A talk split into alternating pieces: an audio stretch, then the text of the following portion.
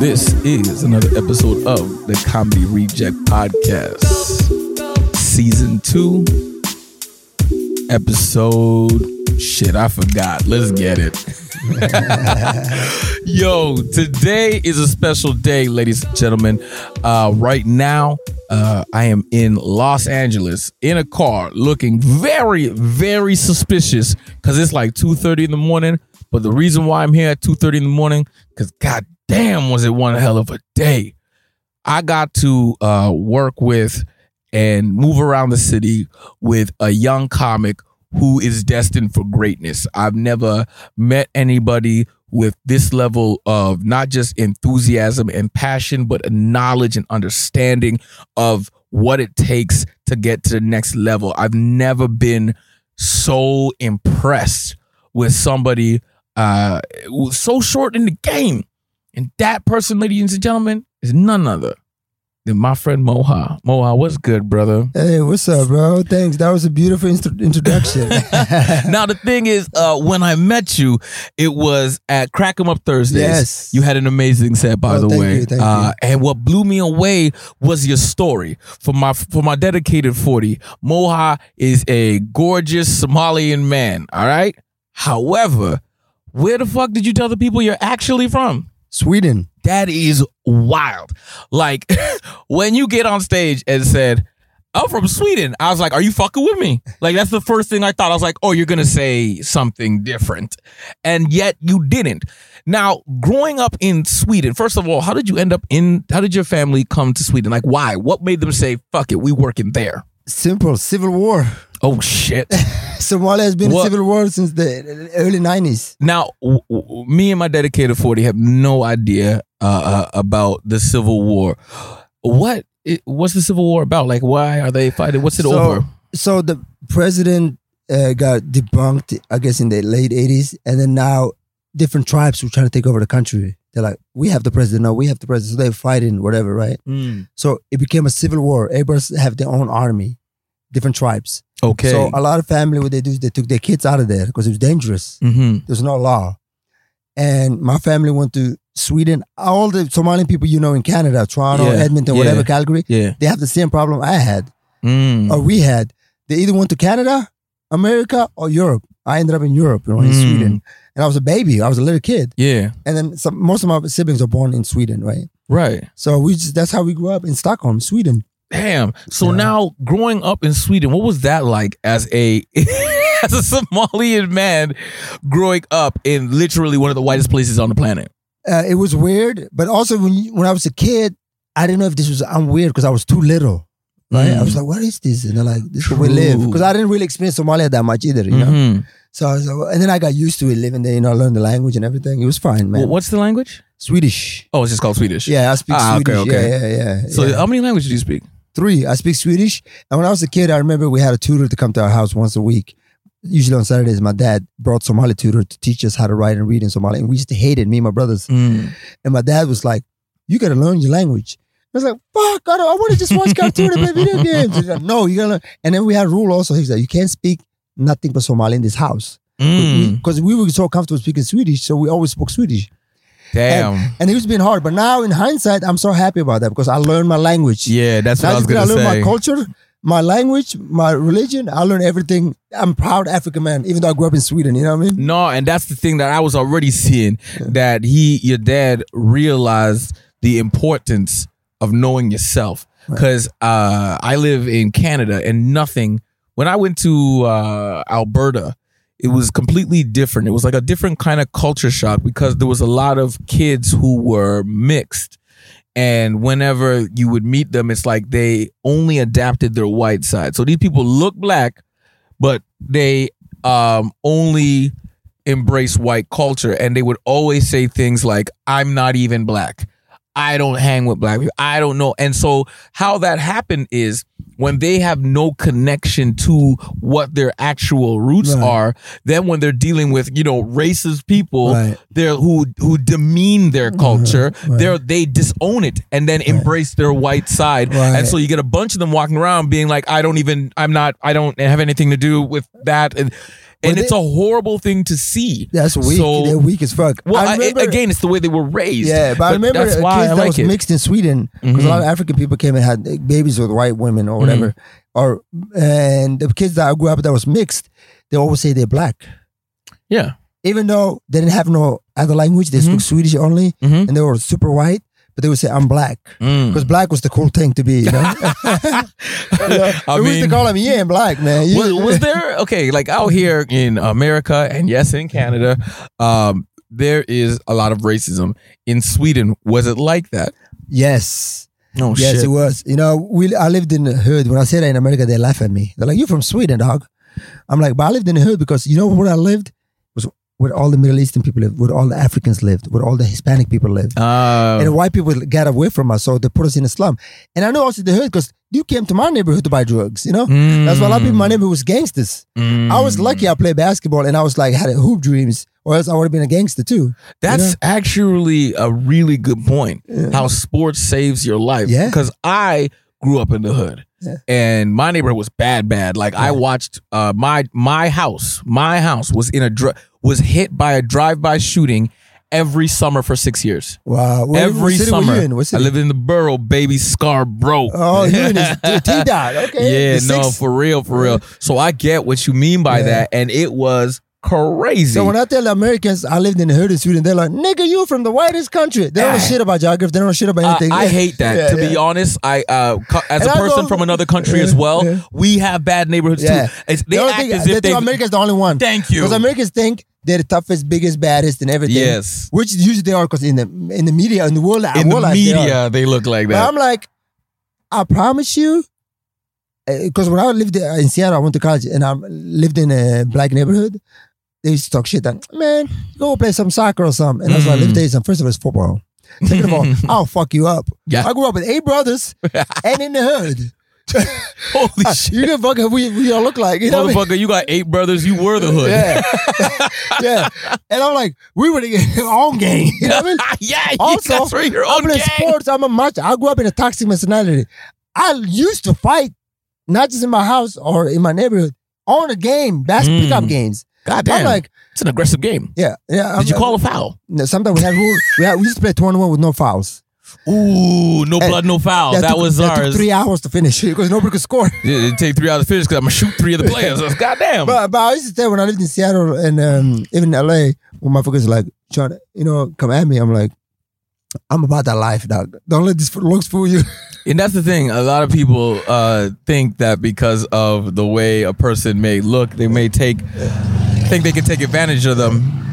But they also like sweet and soft. Sorry, know. you guys can hear the motorcycles and cars because literally, I am not joking. We are sitting parked We're outside. Fairfax, baby, Fairfax. Fairfax, Little Ethiopia right Yeah, now. yeah. Shout out Little Ethiopia. We're outside here, man. Well, we they always think I'm. Ethiopian, but I'm not fucking Ethiopian. I'm Somalian. well, here's the thing, man. That's like Ethiopian, Somalian, Eritrean. You guys need to figure that out. There's, there's, there's, there's like. but we are taller and more attractive. That's it. I mean, I think all three of the countries are the most beautiful black people I've ever seen in my life. I'll be honest. I just, I, I, well, the first time I saw it was an Eritrean girl, and They're hot. They're I, hot.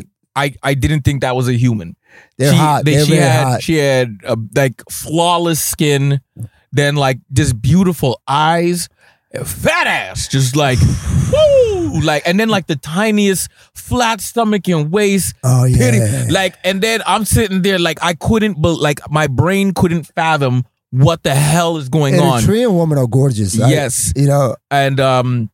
Um, the same thing. Then I seen another Somalian woman. It was fucking whoa. Canada got a lot of Somalian women. Oh, Yeah, well, in yeah, Edmonton, yeah. uh, we have quite a few. Um, if you're listening, Belen, holy cow, you're beautiful and I love you. Um, she she's like she holds it down in the in the the community doing a lot of events and stuff. If Oh, you are one of my dedicated 40 that fucks with the Ethiopian, Somalian, Eritrean community, um, check out uh it's Benjamin on Instagram. She has amazing events, but you guys are gonna uh definitely find out that because surprise, surprise. Moha, I would like to bring you up to Canada to see some of that stuff. Oh, I can't wait, man! I'm so excited. I'm I- dead serious. I I'm wanna saying we, I, uh, we're gonna figure it out with the dates, everything, boom, boom, boom.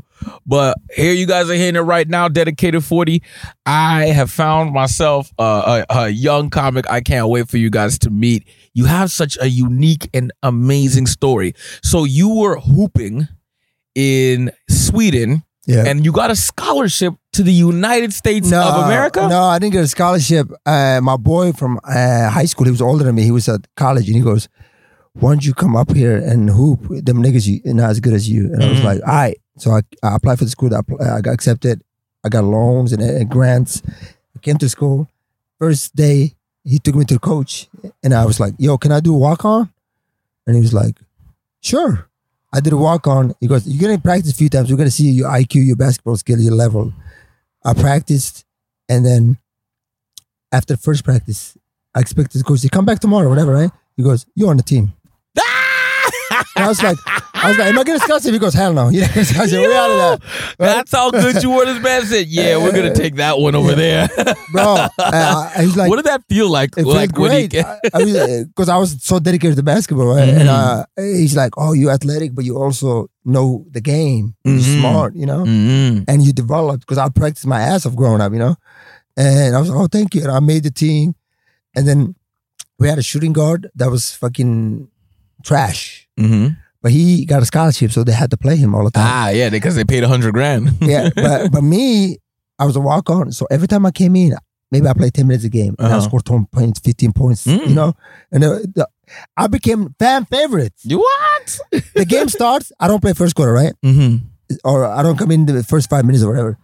The audience yell, "We want Mo! We want Mo!" Get out of here. I swear here! to God. And I used to come in, and sometime I'm missing four shots in a row because I'm a I'm a explosive scorer, right? Mhm. And sometimes I score and they lose their mind. You know, I score, Mhm. steal the ball, sc- score, hit a three, and one. And I'm flexing. I'm talking shit. You know, they're like, this guy is fucking crazy. You know? So I, uh, but then second year, I was supposed to start, right? Uh huh. the coach was like, we're gonna, we're gonna see pre-games, how, preseason, how it goes. I Mhm. killed preseason. Season comes, this guy transfers from Division One college to our college, Mm-hmm. takes my spot. Ooh. And I'm like, this is fucked up. Oh, they're like, yeah, you gotta just keep working hard. So I'm like, okay, I'm working hard. After five games, the guy gets injured. Mm. Yeah, like you starting tonight. Shoot around noon, right? Uh huh. I go home, I take a nap. I wake up late. I show Oh I fuck! show up to the game. When the game starts, I miss the warm up, all that meeting, like right. Ah, and And for guess- those of you who don't know, in sports, it's like extreme disrespect to miss the warm up. and it's my first opportunity to be the starter. Yeah, that's ooh Yeah. fuck. And I already proved that I could start, right? Mm-hmm. So But I- I discipline late, is a part I of the put game. my clothes on. I come and I said, "What the fuck you been?" I was like, "I fell asleep." And we called you. I was like, "I didn't." So I go sit at the end of the bench, right? Mhm. I don't play. After the game, the coach was like, "They didn't even talk to me." Mm. Next day I come to practice, didn't talk to me. Third day I come to practice, he's like, "You fucked up your chance. You better hope that." Oh, And I was like, "Okay, what do you want me to do?" He goes, "You're not definitely. I don't want to hear you complain about starting. You're not gonna play." After five games of not playing, I thought it was too much. I said, "Fuck you." I threw the shirt. I left. Mm. You know, and I I don't blame all my coach, but I thought it was a little extreme. You know, I- I'm not Mhm. gonna get zero minutes all of a sudden. I was about to be a starter. God damn. You know, and then I was in the biggest party school, number three What was in the the name of the school? uh, Washington State. Ooh, Washington State. Shout out for the parties. Holla at me. I want to go to one. But you know what? I started partying because we were number three party school in the country. I started Mhm. partying. I started having a good time. Um, didn't didn't uh, get back on the team, and then finally, my third year, I was like, you know what? Let me play intramural. They have intramural basketball tournaments. Mhm. But the people that are making the school team can play. And I was murdering. I was scoring 50 points. you scored 50 points? Yeah. But it's like pickup games. They It don't matter, motherfucker. Yeah. 50 points is a lot. But but then I, from that, you can get discovered by the coach and they Uh-huh. put you back in the team. right. And since I left it so fucking disrespectful, the coach didn't give a fuck how, how much I killed. Uh, you burned the bridge. You couldn't cross and then back. my grades went down because I was partying so hard. And then my Swedish loan got cut. So now I can't go to school. I had to drop out. God damn. Yeah, it's wild, man. So now that's like a very dark and deep time in a lot of people's career because you're very young at this time. Like Right. people don't realize and understand how much pressure is on a person who's like 21, 22 to like succeed and grow and and, Right. and, and like the amount of workload that you have as a student athlete. Yeah. So it's like that sounds like a rough place to come back from. And yet you discovered comedy or what was there something in between that than comedy? Because I'm like, how did you get from there to Los Angeles So doing stand-up comedy? I was living in Seattle.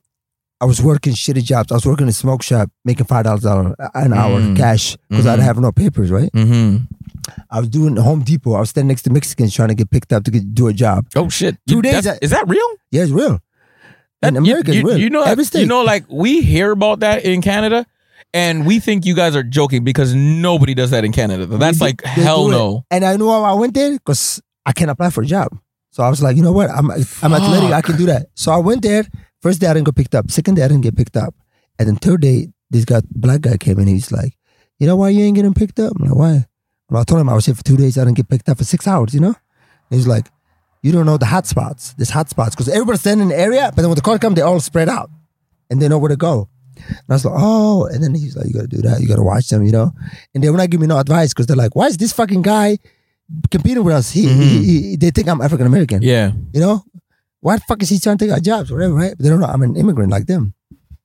So finally, I figured it out, and this guy picked me up, and he gave me a job for a week. He's like, "Oh, you speak English? Okay, you know, you know." And he gave what me a job. I'm fucking doing landscaping. amazing prerequisite. Can you speak English? Yeah. Fuck yeah, let's go. Uh, landscaping. Hmm I'm doing. He goes, It's a very hard landscaping." job. I'm like, "Yeah, I can do it." I didn't realize how hard it was. Yeah, it's a very, hard, job. I'm sweating. I'm in the backyard. These guys leave the house. hmm I'm cutting. They're like, oh, you gotta fix this. You gotta. I was doing Yeah. all kinds of work, man. But then, uh, after a while, I came to visit LA. My friend moved to LA. I came to Mhm. visit him for like a week, and I was like, I love this place. And I was like, you know, what? if I'm gonna struggle, I'd rather struggle where it's not gloomy, it's not rainy. Let me struggle in LA. You have balls, man. I Because was a like, I have lot of people, lose. you literally like you didn't. A lot of people just would have went back to Sweden. Yeah. And you know, my all my friends in Sweden was in Seattle telling me, my Somali friends that I went to mm-hmm. college with, they're like, nigga, go back. You have no money. I, I would have thought that. I would have I thought was that. like, I feel like a quitter. I feel like I give up. I mean, I won't live in America. Why the fuck would I go back? They're like, cause you can't get a job, nigga. you know? And I was like, whatever, right? I'm not going back. And then I came to LA. I, uh, I was doing the characters. I, I was in Hollywood Boulevard, you know, the Spider Man, all those characters. uh-huh. I was like, that's cash, right? Mhm. I was watching for two days. I talked to Superman, this crackhead Superman, but he's popular. I thought, I, you go, I was watching it and I was For two talking days, I was to just watching it. crackhead Superman because that Yeah. man knew how to get the Yeah. crack. I knew how to get He- make money. You had to get money to get Yeah, that crack. You don't get the name crackhead So Superman like, for nothing. I was like, Superman, I'm trying to. I know his I'm name. I sorry, but like the fact that you rolled up, hey Superman, and he, I I'm a a- hustler. I'm African. You know, I got the hustle in me. Right? Sorry, go ahead, go ahead. I, I just go- think the story's hilarious. I like Superman. Yo, Fam. I've been watching you raking the money in. What can I do to get on this tip? You know, Uh-huh. goes, you need to buy a custom. How much a custom? He goes, I'll walk you. He's, he walked to a custom store in Hollywood Boulevard. Expensive, fifty bucks, sixty bucks for a custom. Mhm. He's like, what character you want to be? I'm like Spider Man because there's five Spider Man. I Mhm. said, okay, let me be Venom. He goes, Mhm. okay. I bought a Venom outfit. I had a fro, right? Mhm. I cut the top and I had my fro sticking out. and then he go, I go, what do I do? He goes, you go up and down, you ask people for pictures, you wave at them. I was like, okay, cool. And then every hour he takes a break. I'm like, what is this guy doing? So I follow him. This guy's doing fucking crack in the corners, Hey, you gotta stay motivated. Yeah. and then I told him the first three days I didn't make no money and I was there Uh-huh. for six hours, right? I was like, yo, what am I doing wrong? He goes, come with me. I'm gonna show you. He was a very nice guy. And This he, is the nicest junkie I've ever Yeah. met. Bro. He been on Jimmy Kimmel like seven times. He been Superman for twenty years on the Boulevard. So people used to come back every year and see him, and they know who he mm. is. He's on TV, you know. But no, he got a couple acting gigs, but he never got better because he's drug addict, right? Talk about the land of opportunities. He's a, I, but Crackhead Superman was on Jimmy Kimmel. Motherfucker, I haven't even Seven, been on a late. times. I have not even been on a late night talk seven, nine show. times. Great Superman, but he has his flaws, right? He's got his kryptonite, that's for sure. But he said, today his gotta- kryptonite is a different rock. Today, when I take a picture, you take a picture. Mm-hmm. We split the money. I was like, no, no, I don't split. Just he showed me right the ropes. Very nice guy. Show me the ropes. The best crackhead I ever met. And then later, you meet This is the best. Fuck, I can I did not know this, bro. I'm sorry. This is hilarious. Keep My going. life is wild, bro. Keep going. This life. is crazy. So yes. And then after two days, first day he gives me 30 bucks. Second day he gives me 70 bucks. I'm like, you give me 70? How much did you make? He goes, double that. I was, and he's so humble and nice. Give me 50% of whatever he made. Mm-hmm. And I wouldn't get no picture without him. Yeah. And then I learned the ropes, right? Two days hanging out with him. I said, I got you. I started walking around. I made 30 days myself. I Mhm. made 50 bucks, 70 bucks. And I was like, oh, this is okay. I'm living on my friend's couch. Mm-hmm. Oh, I forgot to tell you, my friend that I visited in LA, Mm-hmm. when I came back and, and I'm leaving LA, I'm staying on his couch. Uh-huh. And I called him when I was driving down. I was like, hey, man, if I stay on your couch, how much you going to charge me? He goes, just come down, right? I go, Mhm. thank you so much. You're the best. I come here, 4 a.m. Right, I go to the couch. He opens the door. I sleep. I wake up in the morning. He goes, hey, it's going to cost you $400 to sleep on my couch. Woo. I have no money, right? And I go, $400? He goes, yeah. And that's when I start figuring out what jobs can I do. That's why I go into the boulevard and shit, Mhm. right? And then finally, I was like, this motherfucker's an asshole. You just charge me 400 He could have fucking wait till I got a job, you know, Mhm. something. He lied to me. He said, come down. And then, Yeah. uh, whatever, right? I'm like, it's cool. And I'm a grown man. So I started making enough money from rent. Every day I was making like 30 bucks, 50 bucks, 70 bucks. So I ended up paying, making rent. And then after two months doing that, I got good at that job. Oh, in the middle when I was getting better, like second week or so, uh, uh, the Joker came up to me. Uh-huh. He goes, "Hey man, you can't stand there." Thinking I'm a new guy, I'm young, I don't know the rules. I'm gonna listen to him. I'm gonna try to cooperate, right? He doesn't know I'm Somalian. I'm a gangster, right? I'm just I'm just wearing a Venom costume, but I will fuck you up. Yeah. I will be a real bad guy. He goes, "Hey man, you can't stand here." I'm like, "Excuse me?" He goes, "You can't stand here." I was like, "Says who?" He goes, "Says all the characters, man. We all have spots. You gotta find your own spot, right?" And I was like, "I gotta find my own spot." I'm like, "This is my spot, dog. I want to talk to Superman. I know there's no fucking disconnect." This is the best conversation. The Joker is arguing with Venom, Yeah. and Venom is like, "Yo, Superman said I could be here." yeah, I. There's no here. There's no this is unreal. This is unreal. And he goes, if you know what's best for you, you're gonna leave this spot and find your spot. I'm like, "Where's my spot? Do you think? He goes, all the way down by Vine, which is less traffic, right? Mm-hmm. I go, hey man, I'm not leaving from here. So go fuck off. He goes, oh, that's how you talk to me? You're gonna regret it. I like, yeah. What you gonna do about it? He leaves, right? Thinking, he goes, wait, wait right here, okay? He walks. Crazy! Right. I can't believe this story is happening. It's real this life. is this is fucking wild. A guy in a Joker costume is like, yo, Trying to bully me. Yeah, you're trying. You're getting bullied by a guy in a Joker costume. Like he, that you know, kind of crazy that is. Yeah. Holy shit! Keep going. So sorry. And he goes, wait right here then, boy, you gonna see. I said, I bet, right? First of all, I don't like he said, boy, he's white. Mm-hmm. You know? Could the way he's white, I know, because he got colors, right? But I know Mhm. the way he's talking, is white. Mm-hmm. I said, all right, man, what? What bet, right? He leaves. Uh, he, he's talking to somebody like 50 feet away, Spider Man and a couple of other guys, right? Plotting. He's talking- conspiring yeah. with the League of Spider Man, Heroes. he's, he's whispering to them, Spider Man. and uh, Sorry, what's man. that guy from Star Trek? The guy with the black. Um, Worf, No, the, the black dude. no, the guy with the black uh, fucking. Fucking Dark Vader. Oh, that's not. That's not. That's Star Wars. Yeah, Star Wars. Yeah, Star Star Wars. Wars. That's Yeah, not. Trek. Yeah. Dark Vader and him uh, talking, uh, and I'm like, Oh oh, my God. But they don't know I'm a gangster. so I know already because playing sports, you play a lot of the psychology stuff, Yo, right? Tears playing are sports, coming out of my eyes from Bro, this. playing sports, you know, you grow up with a lot of psychology, Yes. and yes. they don't get. I'm not falling for that tactic, which Mhm. is they're trying to bully me Mm-hmm. like they can do something, right? Mm-hmm. I'm just like, whatever. I'm just talking to people. I'm like, that's not gonna work. And then Spider Man comes to me. He goes, "Hey man, you gotta respect the rules." Now, I said, "What's the rules?" He goes, "Listen, bro. When I started, I started at Vine. You gotta earn your way up here, man. You can't be in the prime area, blah blah blah." And I go, "I don't give a fuck." Would you say, or what that bitch ass Joker said? This is honestly the best class. Spider Man is now attacking Venom on Hollywood Boulevard. They're trying to, they're trying to psychiatry outsmart me. It's not gonna work. and bully me too. This is not working. This is so good. Bro, I go, Oh. I don't give a fuck what you think or the Joker thinks or that bitch ass Joker. I don't give a fuck. Yeah, y'all ain't telling me what to do. Mm. I'm like, nobody's had designated spots. I don't give a fuck. What you gonna do about it, Spider Man? Yeah, and he leaves, right? Mhm. And then I see Superman. I walk in. I'm like, yo, these guys are playing games, bro. They trying to act tough. I'm like, I'm I'm swinging on these niggas. They don't know me. right? he was like, they're bullies. Don't listen to them. right? But if they fight you, you have to fight. I said, oh, I'm ready, bro. I brawl. Oh my god! This guy Superman is like, hey, uh, these, these costumes ain't a game. we about that Yeah, life. yeah. I was like, I'll fuck them niggas up. Oh, But every day they were looking at me. They're looking at me. They ain't doing shit. They were hoping all that work didn't work. So now uh-huh. they have to fight me. But they're not fighting me because they know I'm about that life. Right? Because I told them I'll fuck you guys up. Right? and there's three of them though, so they didn't try to jump you in a They Superman one like a They- superhero. They didn't. Because they're not all about that life. You know? Oh, this is so Uh, good, Bro, and then after that, I was fine. I was just doing my thing. I ignored them, you know?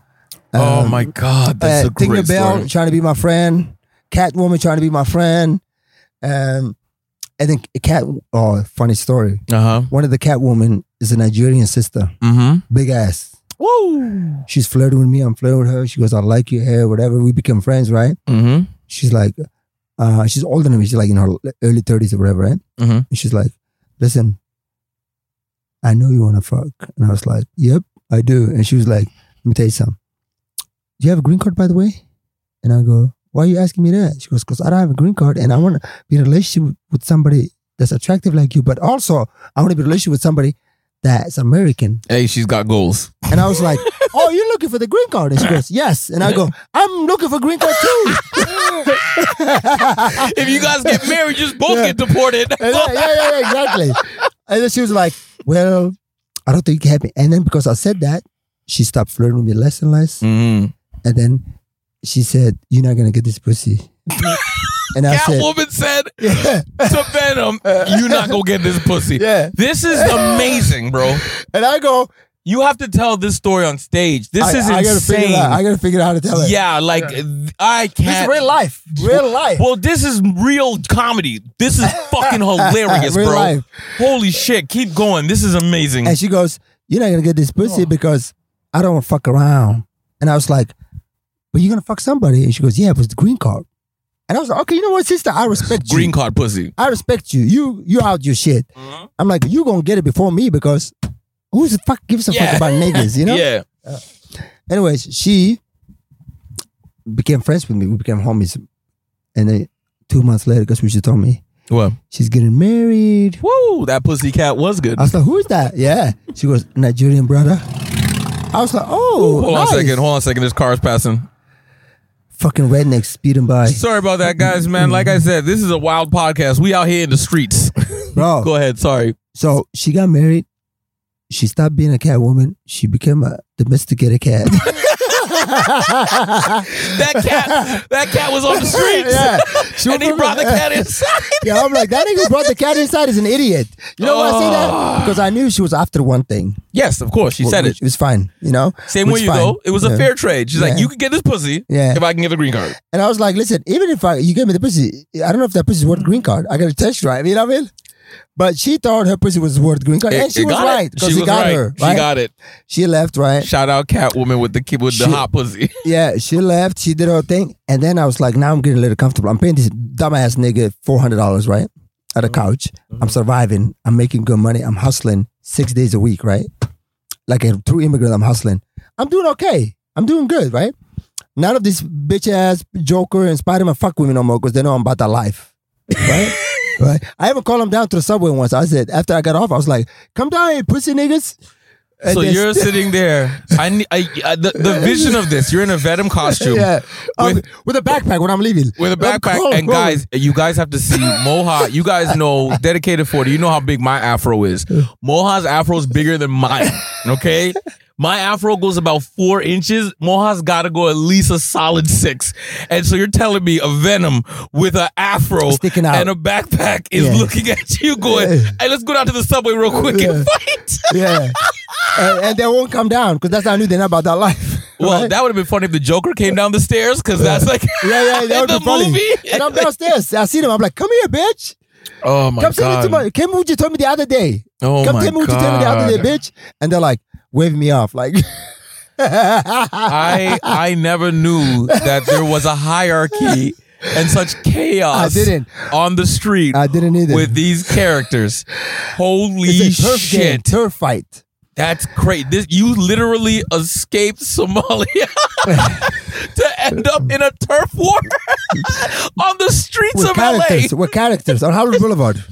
This But, is but this is what they didn't know. I think life. the tactic works for them, right? Except they didn't know.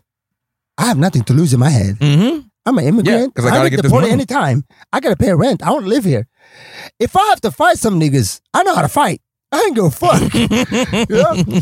And they didn't realize that all those uh, theatrics they were doing, being, being an athlete, I play psychology games. I know what it Mhm. is. It's all tactics. They're trying to bully me, scare me with like, oh, if we three people, you know, hmm he's gonna be scared. If we act like we're plotting, he's gonna be scared. That didn't work on me hmm you know? And then when I was ready, ready to fight them and training, I was like, come down here, bitch. Say to me what you said the other week. is and they still good. won't do it. Why You didn't know? they just three of them team up together and be like not, group they, they probably never fought. That's why. If well, no, I mean, as in, I mean, like, I mean, like to try to knock you out, right? Because you're Venom, yeah. you're Afro Venom. Right. right. right. So Afro Venom, Yeah. right? If the Joker and Darth Vader Yeah. and uh, Spider Man joined forces, they could have just taken pictures as a team. Right. And then they could have, you know what I mean? Like, Right. because now it's like, I get three guys. Right. That's better. I would have done Right. that to drive you Right, away. but- I wouldn't but- have tried but- to threaten you. I just would have made sure that nobody wants to take obviously, pictures. these guys don't know how to fight. Mhm. And obviously, they don't know how to use their brain cells. They know how to use a crack pipe. Yeah. They- whatever they do. I know Joker was drug addict. So too. where was Superman this whole time? He just walk around. He said, "I'm not gonna fight for you, but you better fight if they fight."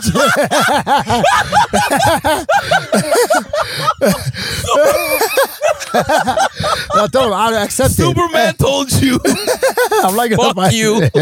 I'm not He helping said, you. You see, you're doing the right thing. Don't worry about them. He said, but they fight you, you have to fight. I said, I'm ready to fight, bro. I'm ready to brawl. Bro, tears are coming out of my eyes right now. You know this man said about that? Superman said, fuck you, uh, bro. and you know what's funny about that? He goes, yeah, no. Every other day, Superman will walk past me and he go, how's it going? I go, good. Are they still after you? he used to always say that. And I go, fuck them pussy niggas. They can't do Oh. shit. He goes, are they black? I'm like, you don't know what I'm talking about. Oh, okay. Keep going. This is great. oh, Uh, and then how I got out of that, let me tell you something. yes, how did you get I out want to go to the clubs. Uh, which Every clubs? night when I'm leaving, like 6 p.m., 7 p.m., 8 Uh-huh. p.m., I see the bars are packed. Mhm. I get in the bars, but but I want to go to the clubs, right? I met some girls at the bars. They come to the club, come to this club. Hella hot clubs, 300 people in line. Mhm. Women walking in for free. Mhm. I'm like, I want to be there, dog. Mhm. I try to go to the club, like 60 bucks for dudes. What the fuck? I go, I didn't even make 60 bucks today. I made 50 bucks, right? So I go, who's the manager? They're like, why the fuck do you care? I said, hey, I need to talk to the manager. They're like, well, no, you're not going to talk to the manager. So every day I stalk that club for five weeks. trying What? to figure out who's the managers because the managers and the leaders they come out they open the rope you know figure it out I, I seen they they go outside to smoke in the back weed right I went to the back I saw this Ethiopian guy he's the manager I go hey bro what's your name Abdi I'm like my name is Moha what's up "Y- you need promoters he goes no I was like I'm a great promoter let me promote I'm trying to promote so I can get in the club for free that's Right. all right? right? This guy wants his plus one better than anybody. Uh, no, just me. Mhm. He goes, no. I was like, come on, man, let me promote. I'm a hustler. After two weeks, he got tired of me. So you stalked this guy for two weeks Yeah. and just found him in alleys. Like I'm back again. Yeah. and then no, I'm standing in the front. When he comes out, he always sees me. Mhm. And then sometimes I'll get in line, I get to the front, and they're like, 60 bucks. I'm like, I'm with him. and they're like, Are you with this guy? He goes, No. it didn't work, right? I tried dirty tactic, didn't work. didn't work. We did that. We tried that. Side note, side note, guys. Remember we tried that that. We tried that at the the HBO taping. Remember? Oh, yeah, yeah. yeah. did. We're we like, did. where's that girl over there? And then, because the girl was like flirting, uh, and we're like, yeah, Right. we're with that girl. And then the lady's like, I'm gonna go ask her. And I was, and I was like, yeah. And she's like, then fuck you guys. right, right, right. It didn't work. Sorry, But okay, it go doesn't back. hurt that two shot. yeah, go ahead. Go Eventually, ahead. he goes, You know what? We haven't promoted meeting. You need to come. I said, I would love to come. What time? 1 p.m. Same club during the day. 12. I took off my Spider Man shoot outfit. I put on t shirt and jeans, my Wyndham outfit, right? And I went to the meeting with a backpack. Mhm. First of all, it's not good if you have a backpack on you. They think you're homeless, right? Mhm. Okay, go I didn't there. know that. I walk in. They go, "Why the fuck you have a backpack on, nigga?" And I was like, "Oh, I'm just coming out of school." like, where do you go? USC. nice. Mhm.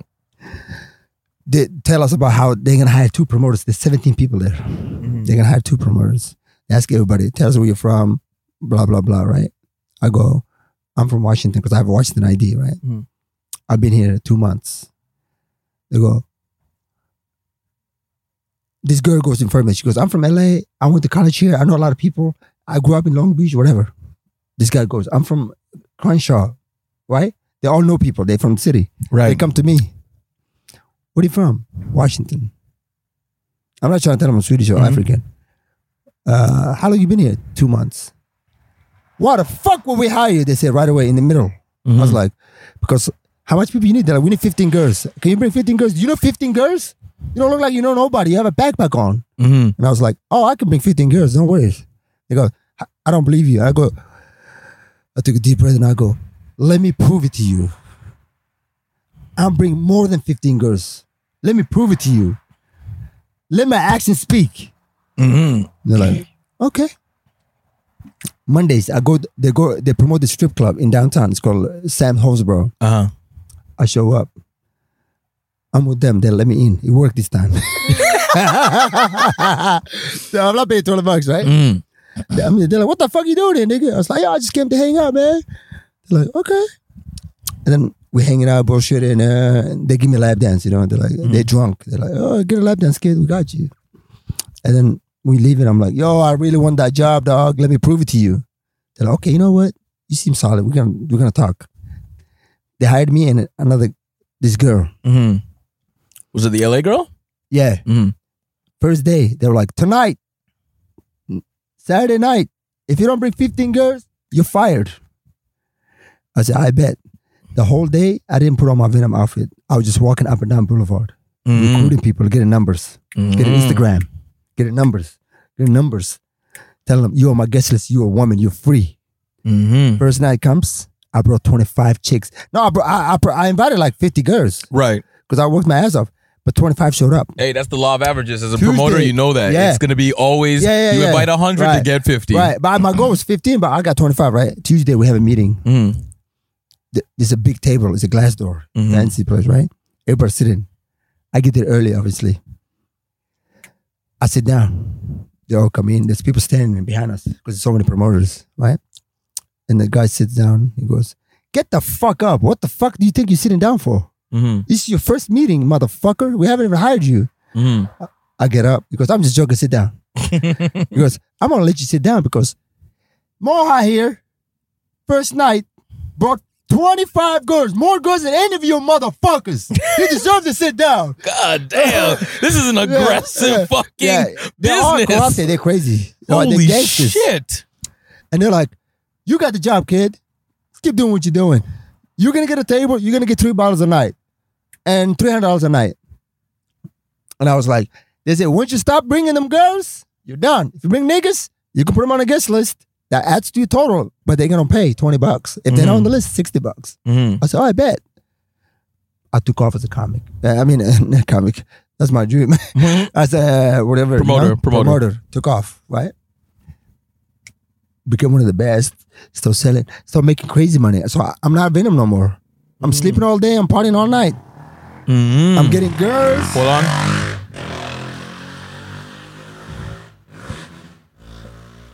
That's a Little Sorry, energy. guys. We got like like I said, it's live out here.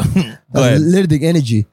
Bro, it's it's. But anyways, long story short, it fucking goes. I became really good. I started making good money. I don't have to be Venom no more. You know. Mhm. I moved out, got roommates. You know, it was fine. Uh, it was it was great, man. And so then all this time, you still have no fucking papers. Like you're not allowed to work. Nope, but I got a job that pays really well, cash, Ooh. which was awesome, right? And I got the party. Mm-hmm. And I went to Drake's house. I went to Trey Songz's house. Uh, I went to so many events, so many bullshit. Every club I went in LA, Mm-hmm. you know. And then I started getting table clients. I started making more money, Uh-huh. you know. And then I What's a what's a table client? Explain for my dedicated 40. table client, for example. Like I made guys that was from UK, right? I was like, "Yo, you guys want a table? I'm working at the biggest day party." They're like, "Yeah, we want a table." Likely they have money. I was like, "Tables cost five grand, five grand minimum." They Mhm. bought five grand table. Next time they bought ten Holy grand table, Fuck. and then I You get got commission. someone to pay five thousand dollars for a party? I had one table that was one time thirty thousand. What the fuck? Kind, look, it's LA. It's LA, bro. Jesus. Those, those clubs, some tables minimum are like fifteen hundred dollars. But if it's a, it's All Star weekend or big weekend, Super Bowl weekend, New Year's Eve, tables start at five thousand, Jesus Christ! and it's like 20, ta- 30 tables. Holy shit. But then table clients, you get table commission and you get you flat for the night. You know, So you get 300 and how much commission do you get per table? you get like ten to fifteen percent. Woo! So that easily Yeah. from two tables, you could be pulling in 1500 a night. Yeah, yeah. God one, damn. one, my biggest night was one night in New Year's Eve. I made five thousand. Woo! You know. So then how did you end up leaving that and moving into the world of stand up? Because you started stand up at a terrible time. Yeah. Now let me tell you, uh, when I was doing that, I made my girl. Right, we lived together for a year. We dated for a year, and then we lived together another year. And then I told her what's up, right? But she never knew because I was, I was, oh, I was staying by myself by then, right? Because I'm making good money, and I'm, I'm always sleeping all day, hanging out all night, you know. But by then I was tired of all these chicks, right? Because I was like, I want to be in a relationship, and my girl was hot, you know. So I was with her, whatever. And I told her what's up. I was like, listen, I know I pay for everything. I know I look, I'm doing well, but I don't have papers. If you wanna go next step, which we wanted, right, both of us, uh, you know I don't have this, and she's like, oh, it's fine. You know, I love you. Worked out, got it. So you guys got married. Yes, got got that. We stayed together for like four years. Oh, well, second year uh, after we got married, I started acting because I was like, I want to be an actor. I need to take all that training I did in basketball, the mentality to something. You know, Mm-hmm. I don't want to be a club performer for the rest of my life, right? And my girl didn't like that. I was out every weekend, you know, Mhm. and I couldn't take weekends off. I could anytime I want. I could leave. Mm-hmm. They don't give a fuck. But I was like, I can't. That's my money maker. Yeah, you know? that's where the money's coming in from. and I was paying for a lot, you know. So uh, I started acting. I started pursuing acting, and uh, and then pandemic happened. Right, and I was Mhm. working too. Oh, and I quit promotion because they're like, no more flats. You get this much per person. Blah blah blah. The money went down. Commission was the same. Ah. Commission was the same, but tables are not guaranteed. It could be a month when I'm not on Yeah, table. You know. So I was like, fuck that. That's fucked up. You guys still making the same money, but you yeah, they're taking money from Yeah. you. That's some real hustle Yeah, and shit. like, That's some that. real. And then, by the way, off. there's a lot of things I didn't say about the club. Motherfuckers don't pay for like a month or two months sometimes. So shit. every time you confront them, and they're like, "I will pay you, man. Relax." And you're like, "Motherfucker, what's up, man? You haven't paid me." And they're like, "What you gonna do about it?" They're all gangsters, the Mhm. bosses. You know, what you gonna do? Yeah, and I have I've been in situations where I was like, "Oh, fuck you up. I don't care if you shoot me later, motherfucker." and they're like, "Oh, you got balls, kid." you know? You know? Yo, what the fuck, bro? You're like that's like exactly what happened with Richard Pryor when he had to like yeah, Richard Pryor uh did a show with like a famous singer and he came backstage and she was crying. She's like they they ain't gonna pay us, and he went into the to the it was they're all Office. gangsters Yeah, I went to and he office pulled too. a gun on them and they I- all I've laughed at him. I've. I was like, "Oh, fuck well, no, you they up." they laughed at him. yeah, yeah. And they were dying laughing, like, look at him, look at him, he's trying to do something. Look at this guy, look at the balls on this guy. Do it again, pull out the gun again. And they made fun of him for trying to shoot him and then paid them Bro, they paid because me. They because they thought it was yes. Yeah. So like literally, that's exactly where Yeah. I, am. That's why I'm like, wow, It's bro. great, bro. And then my, my friends, was- my promoter homies was like, "Do you crazy, dude? You know what this guy's gonna do to you?" I was like, "I don't give a fuck. I'm working for free anyway. Yeah, Uh, What the fuck do you think I am?" this is wild. uh, and they end up paying, and and then I didn't have papers by then. You know, I was just like, I don't give a fuck, nigga. I ain't got nothing to lose. I'm like, you can shoot me later, but I'll put you in the hospital, bitch. Mm. And they're like, bro, you think you could do something to me? I was like, yeah, I square up. I'll fuck you up. You're like, I've been, I got a Venom costume, a backpack. And they got I'm gonna put this on and fuck you Yeah. up. and they got goons, right? And they're like, it's fine. This kid got balls. I like you. You're a good Bro, worker. you are fucking hilarious. This is crazy. It's This wild, is the craziest story. Holy shit. Real I am life. so happy this is on tape. Cause this is fucking insane. Like It's you're gonna be in my book one day. it's fucking a book. This is a movie, bro. This is wild. Cause we didn't even get to you doing stand up. no. And this before I started even acting. Jesus Christ. And this is all within the last two years. bro, bro. And you know what pissed me off? Some of my bosses had Lambos and Ferraris. I was like, yeah, they're making like 50,000 a night. no, they make no, they're making two hundred grand a night. Oh, my they're making God. crazy money. Yeah. Bro, five tables is more than fifty grand. You know what I mean? Fuck. and that's not just the tables. They have bars where there's three hundred people, four hundred people buying drinks, and the bars are eighteen dollars, twenty dollars a drink, and then they have an entrance fee for everybody except for the hot girls. Mm. So entrance fee, the bar money, is already like hundred grand, and then the table tables, few hundred. You know, they're making crazy money. Fuck. And then paying you 300 bucks. But that was Damn. good because uh, what we used to do. Another thing, uh, the bar store I can talk, the club store I can talk forever. They used to give me bottles, right? Mm-hmm. Used not just me, all the promoters. They get bottles. We're supposed to give it to the hot girls, Mm. so they come back. They get it for free. They get free drinks, right? Mm. Which I was cool with. But sometimes niggas be like, "Yo, I can't buy a bottle for eight hundred dollars, dog. What the fuck?" Some niggas I knew, right? I play ball with and shit Mm. because I used to play pickup games. I'd be like, "I'll give you a bottle, nigga. Give me four hundred dollar cash." Niggas used to give me cash, so I used to make money on the side. I used to make money on the side, you know. Yes. But guess what? They got hip to it. Ah. After like a year or two, they were like, "Yeah, motherfucker, selling bottles in my fucking club." it is the video, right? This is Crazy. And this niggas got jewelry. They're ballers, right? Mm. You motherfuckers selling. I'll fucking kill you. You never better sell. Are you fired if you sell something bottle, Mm. right? Uh, I'm gonna be watching. I'm gonna have waitresses and uh, bottle girls watch you guys. Young niggas, this bottle is not for you to make money. When you sell that bottle for 400 and I'm selling for 800, you're undercutting me. Do you get that? And I was like, that bottle was free, Free. anyway. It was free. Goes, shut the fuck up, Ma. They're like, it's not free if I don't give it to you, is it? Mm, Jesus Christ. So we're gonna stop giving y'all the Henny and the champagne. We're gonna give y'all niggas Tito vodka. How about that? Give you guys bottom barrel. Like, How about fuck that? Sell that, motherfucker. No more Ciroc for y'all niggas. Holy shit. And I was like, oh fuck. And then was like, nigga, shut the fuck up, don't talk. I was like, hey, I'm not gonna talk, right? holy shit. So every night we used to be like, we used to team up with the promoters. We like, hey nigga, look around. you watch the bottle, you watch this nigga, you watch the buster. We used to team up and we used to sell, we used to split. Now we make less money because we split it. but you're still making a little extra.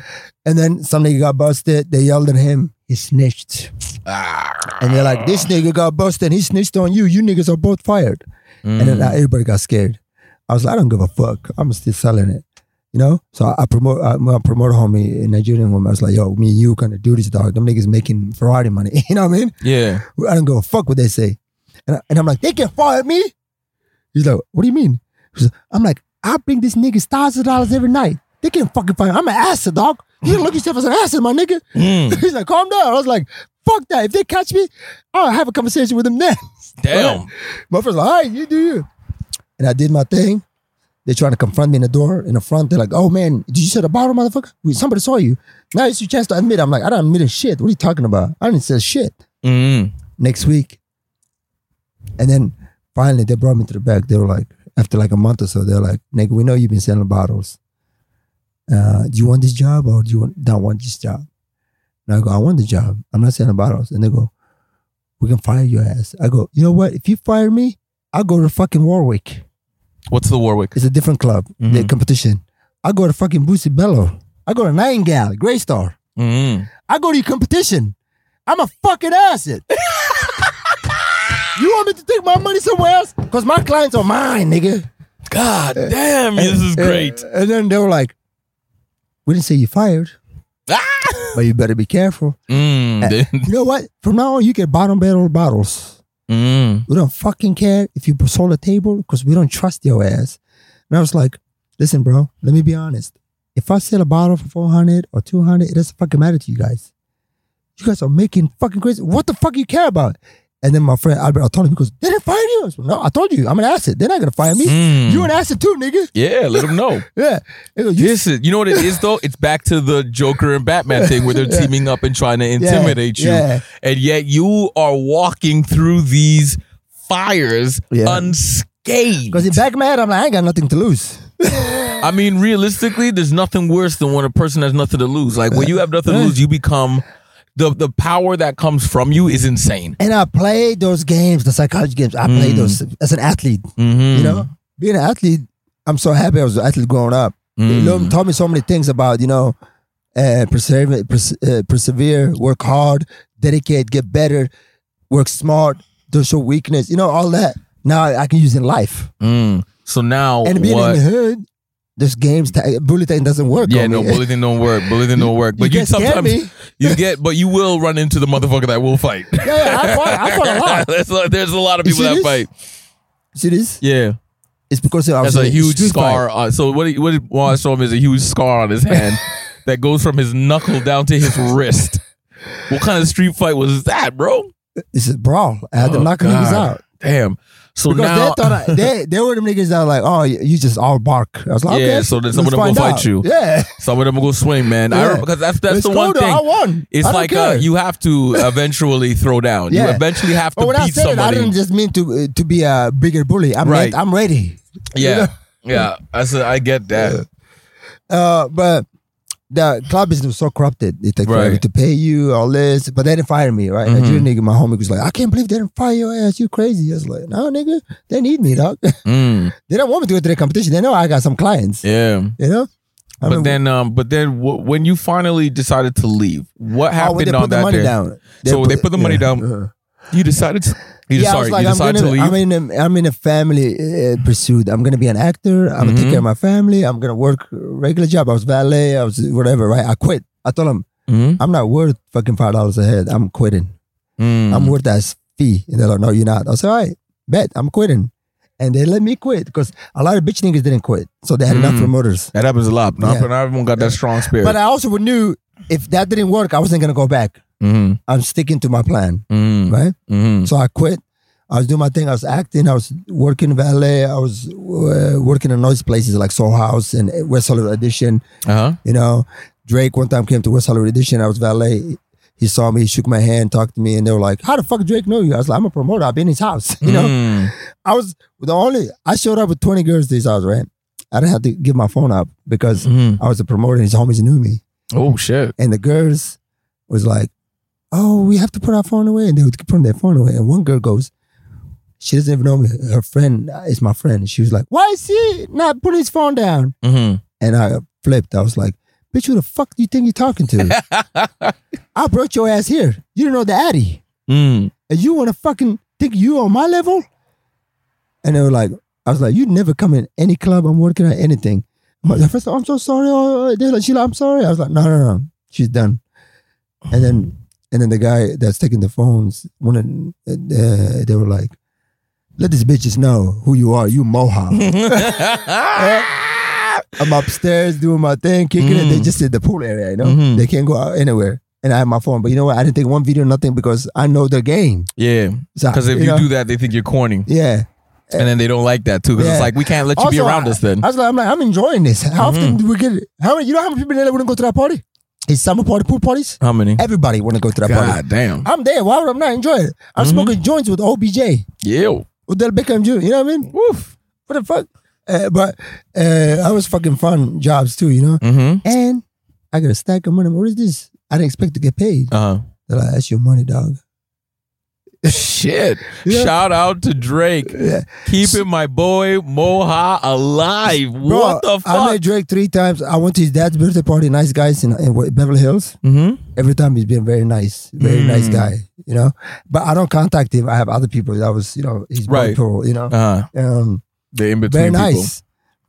I've been So then, when did you decide to So- go from acting, day job, to falling in love with this art of comedy during a fucking pandemic, bro? Let's go back a little bit. Okay, go back. uh, when I was a kid, I used to watch Kings of Comedy. Me and my brother, big brother. Mm, I remember that Love one. that. That. was a classic. That was I a used classic. to watch Raw, Delirious. I was always in love with comedy. Uh huh. When I was in college, I started watching YouTube. Uh, Dane Cook and Nick Swartz, and I'm like, oh, there's white Mhm. people. That's funny. right? So I, I always loved comedy, right? And then I started watching fucking Richard Pryor. I started studying the game. I was like, why I love this guy. When I moved to LA, when I was Venom and uh, doing day nighttime, when I couldn't get in the clubs, I was in a comedy store, Hollywood Improv. I couldn't believe I could see all my favorite comics from 8 p.m. to 2 a.m. I was sitting in the front row and watch all of this, and I was like, I got in for free. I had to buy two drinks. I couldn't believe it. Well, I went a lot of dates when I was Venom. When I was fucking club promoter, I used to always take people to the comedy club, Chocolate Sundays, comedy store. The girls like, bro, how many hours we gonna sit here? I'm like, bitch, we're gonna sit here till the shit is over. some girls used to leave me. They're like, you crazy, and I'm like, bye. And some girls like, you're insane. You want to sit here for five hours? I'm like, sometimes six hours. Yeah. For people who don't know, uh, it's not like uh, standard comedy clubs out here. Like they run comedy from the minute they open, which is like 7:30 7 open. p.m. Yeah, seven thirty, and they run that shit till two a.m. And they're they 15 have minutes each. yeah, and there's three different rooms, mm. and there's comedy in all of them going the entire time. And so you can literally like like like today we were on the road a lot doing comedy. We were on the road since like eight o'clock, Yeah. and uh, now it's three twenty one in the morning. right. and like this is like the regular thing though. So they like just that's just from a dedicated forty to to understand. shocked. I'm like, I can see Bill Burr, Dave Chappelle. Yeah, it's Louis amazing, isn't it? I was like, how the fuck am I seeing all these guys? It's and I'm a comedy fan, right? Yeah, same So I used to- here. I love comedy. But then when I started doing comedy, yeah, even before I did comedy and when I was acting, I used to watch every special on Netflix, Mhm. every YouTube uh, podcast, Joe Rogan podcast, um, Bill Burr Monday podcast. I used to Mhm. watch because I was always a big comedy fan, right? I started acting. I started doing this headshots, all that shit, whatever. And then pandemic started. And I was like, why am I not, why am I always looking for comedy instead of looking for new movies and studying acting? I'm not studying acting. I did take classes as acting. I did Mhm. take some audition classes. Mhm. I'm like, I'm always studying comedy. I'm always looking at comedy. I'm listening to comedy podcasts, you know? So I'm like, comedy I'm more passionate about. So that's how I started. And I was like, Mm. if I don't start now, oh, me and my girl broke up because find out she was cheating on me. oh shit, that was a little curveball there. Yeah, shit. Right. And then I I'm was sorry like, to hear that, bro. yeah, it's all right. And then I was like, how the fuck do you dare? I had girls throwing pennies on me.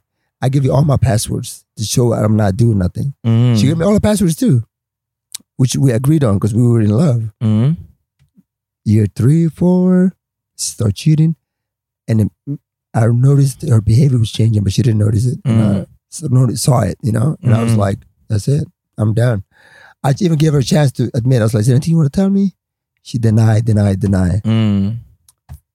finally she's conf- I confronted her and she still denying and I have audio of that whatever anyways it's over I'm glad it's over I think I was willing to be a good man and work three jobs just to be a good man Mhm. and not cheat Mhm. and she wanted to be in the streets you know Yeah, she for the streets. That's her. which is cool which is her loss It's cool. because I um I am blown away at the fact that you know some anybody who has been doing comedy will know and understand when I say this.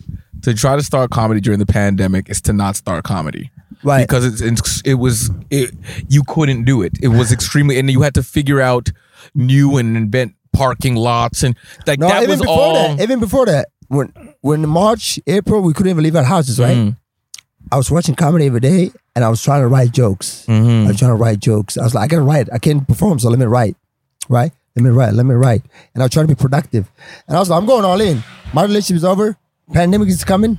I don't know if life's gonna happen. And I'm passionate about this. I'm doing this all in. And I also knew it's gonna be a long path because I always listened to podcasts growing up. Yeah, it is was- a long journey. Uh, but go listen to Joe Rogan podcast for fucking five, ten years. I Mm-hmm. learned a lot about comedy too. You know, the journey and the struggles and it. So I was ready with okay with all that, Mhm. right? So when I started, I was like, write it, write it, write it, write it.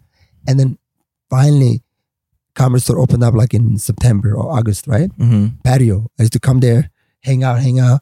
And I met this guy. He was like, "Yo, they're doing open mics in San Diego. My first open mic ever. We drove two and a half hours Fuck. to San Diego. We get to the comedy club, American Comedy Club.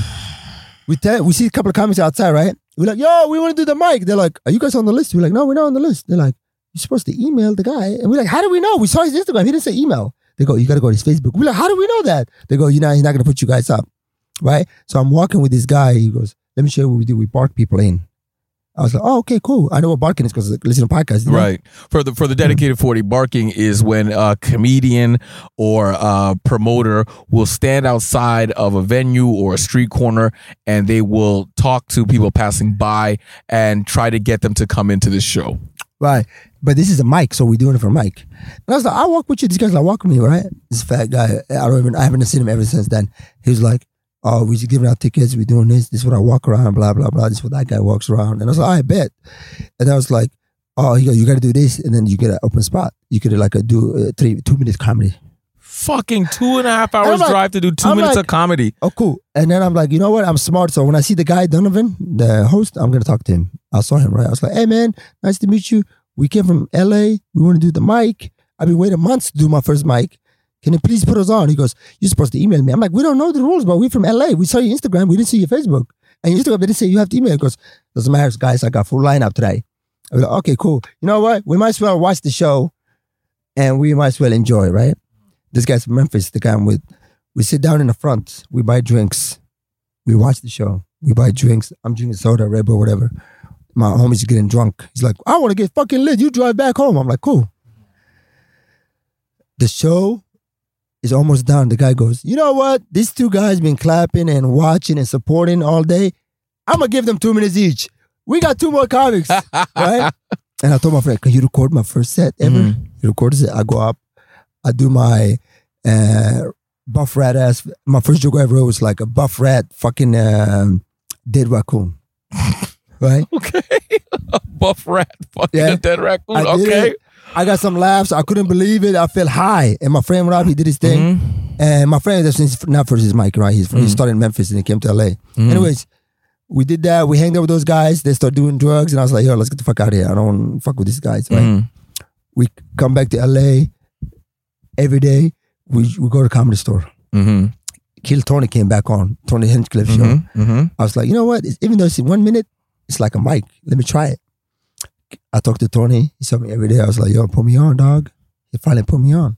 I did my one, one minute. They didn't even talk about my set. They were just talking about me, right? Mhm. Which is cool. They, they, they hear Yeah, like I've done the I've yeah. done the kill Tony. Yeah, I yeah. remember I did the same You know thing. Came in and was just Yeah. like you're just looking anywhere to prove yourself. Yeah, but then uh, And the- shout out there's no Tony mics. Hinchcliffe Yeah, because. I appreciate the fact that you give opportunities because I actually did the Kill Tony podcast and he gave me an opportunity that I couldn't take because he was like, You're from Toronto? And I was like, Yeah. And he's like, I'm going to Toronto.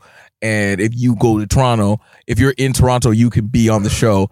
And I was never able to, you know, foster that uh that opportunity. Mhm. But I mean, we out here grinding and we Oh, ain't yeah, gonna yeah, stop. Yeah, yeah.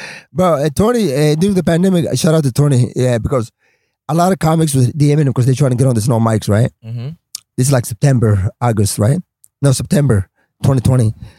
Eh, eh, but one thing about him seeing me every day and I start DMing, he responds to my DMs. I'm like, that's a good sign. And then he's, he's like, I can't put you on. You just on. Give me two weeks. And he put me on again. He put me, he put me on like three, four times, which is awesome. And some comics couldn't get on. So I appreciate it, right? And third time when I did it, they finally start critiquing my joke. I'm like, thank you. That's what I came here for, you know? and they were mm, whatever talking about whatever, right? Anyways, um, I appreciate Tony for hooking me up, and then I came up with this idea. I said, you know what? I'm gonna make my own mic. I'm gonna create my own opportunity. I'm gonna make my own stage. Ladies and gentlemen, at this point in time, this is called the crazy level. Every comedian who has been fighting for a way to find their audience or find a place eventually does something crazy. Here's Mohaw's story. Yeah. So what I did is I bought a. I went to Amazon. I bought an amp, right? Mm-hmm. No, I didn't buy amp. One of my friends I was hanging out with at the comedy store, crazy guy, Indian guy. Mhm. He got an amp because he's a Canadian oh, too. Oh, okay. You got an amp from some Asian guy that sells like rocks and stuff, right? Not rocks, but you know those. Uh, this stone means this, you know, crystals. All yes, that yes, shit. yes. Nice guy. Uh-huh. He bought that. He go, you guys do comedy, so we started doing comedy in Venice Beach, right? Now after the, a week or so, things start going south. The Indian guy, he doing comedy for ten years. He's not that funny, Mm-hmm. right? I wonder what his name was. Kajan. Oh, I definitely don't know him. No, uh, he, he, he got banned every club in Toronto, Mm. and he got banned every club in LA. Jesus Christ! He's talk psycho. about He's talk crazy. about get a message. It's crazy. It's crazy, right? Anyways, after a week or so, oh, now me and my girl we separated. We left my apartment, right? Mhm. I'm homeless now.